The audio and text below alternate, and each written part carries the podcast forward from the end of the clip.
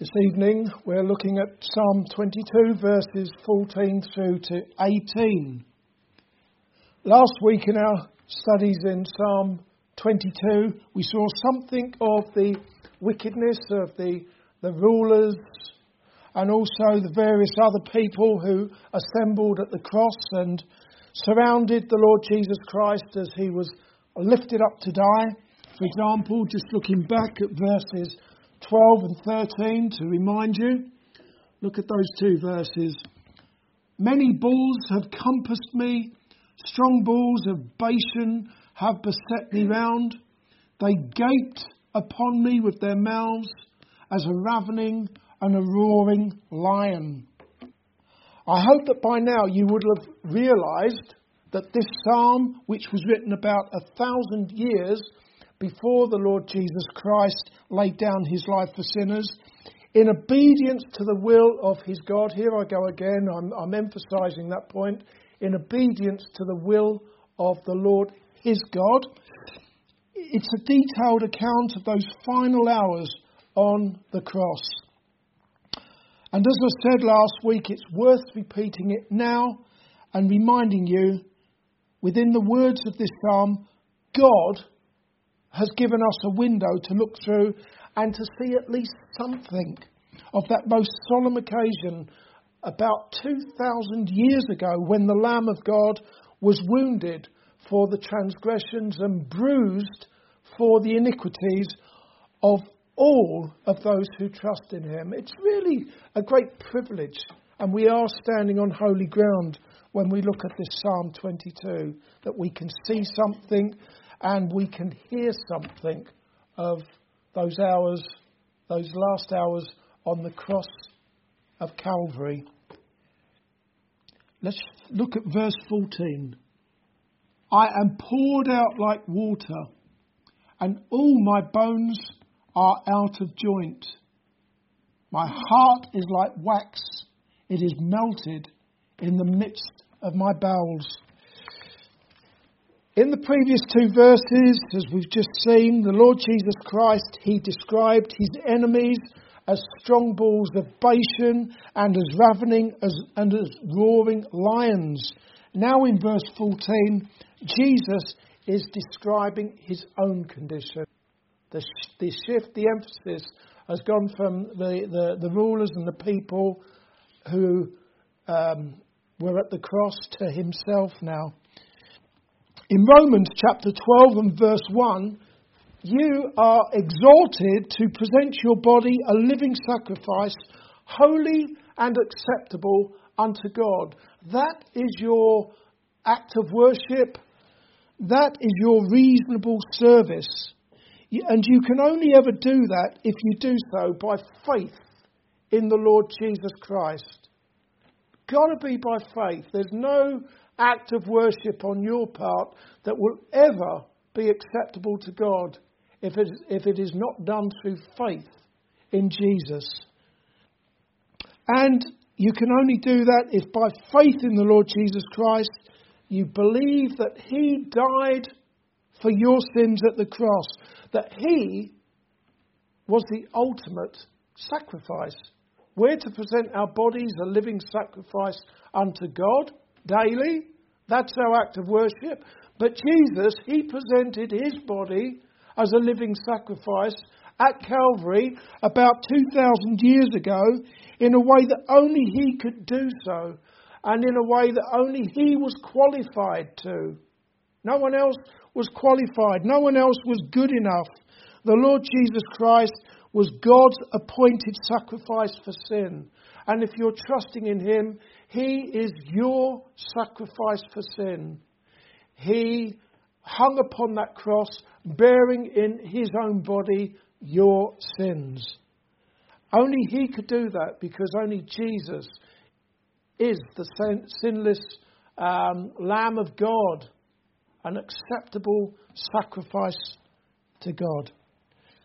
And he poured out like water his own precious blood and his life we see that in verse 14 I am poured out like water. It can speak of Jesus pouring out his blood, pouring out his life on the cross. when he laid down his life for sinners. We also read in verse 14, All my bones are out of joint. That is a reference to when the body of the Lord Jesus Christ was stretched out upon the cross as if upon a rack, and his joints were dislocated when the cross was raised up and it was rammed into the ground.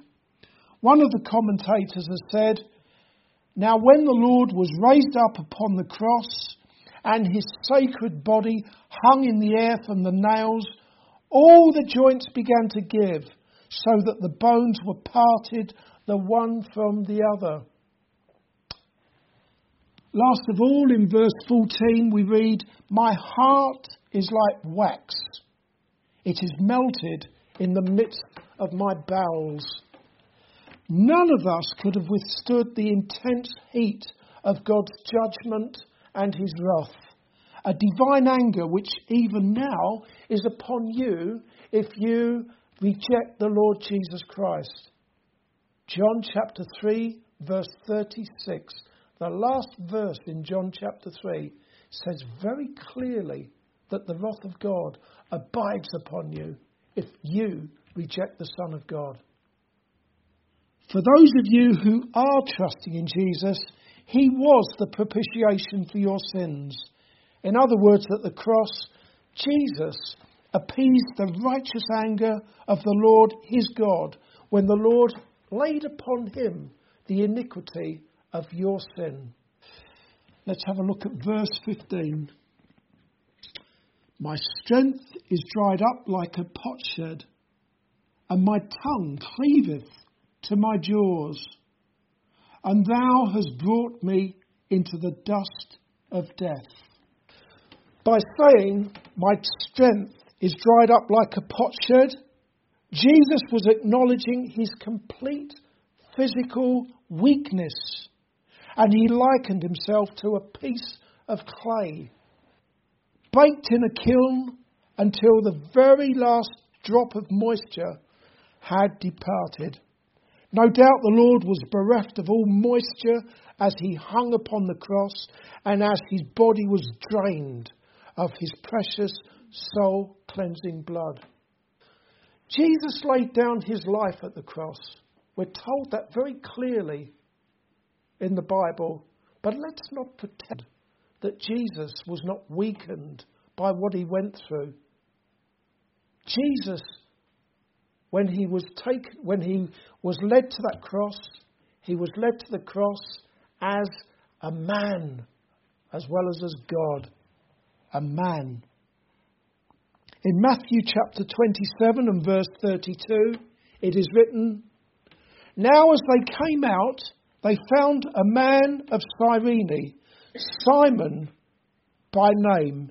Him they compelled to bear his cross. That's when Jesus was making that final journey to the cross, bearing his cross, and then Simon of Cyrene was compelled to carry that cross. As such, it would seem that even before the first nail was hammered through the body of Jesus, he was in a very weakened state and too weak to carry his cross any further due to the torturous treatment that he had already received at the hands of wicked men. Also in verse 15 it is written, My tongue cleaveth to my jaws thirst, dehydration, and the agony and the anguish of his soul would no doubt have contributed to the Lord's tongue fastening to his jaws.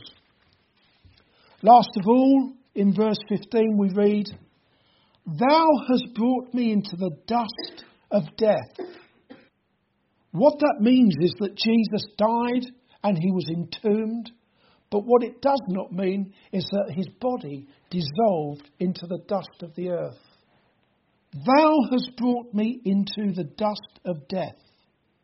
We can see that Jesus, his body, was not dissolved into the dust of the earth.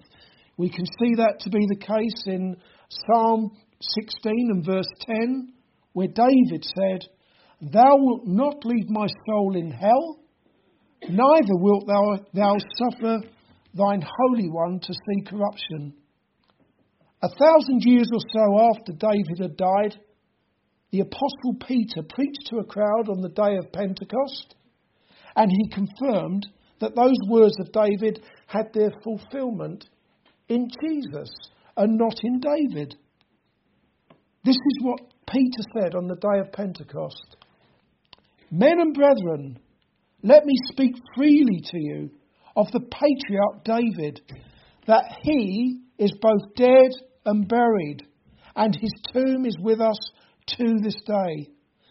Therefore, being a prophet, and knowing that God had sworn with an oath to him that of the fruit of his body, according to the flesh, he would raise up the Christ to sit on the, his throne, he, foreseeing this, spoke concerning the resurrection of the Christ, that his soul was not left in Hades, nor did his flesh see corruption.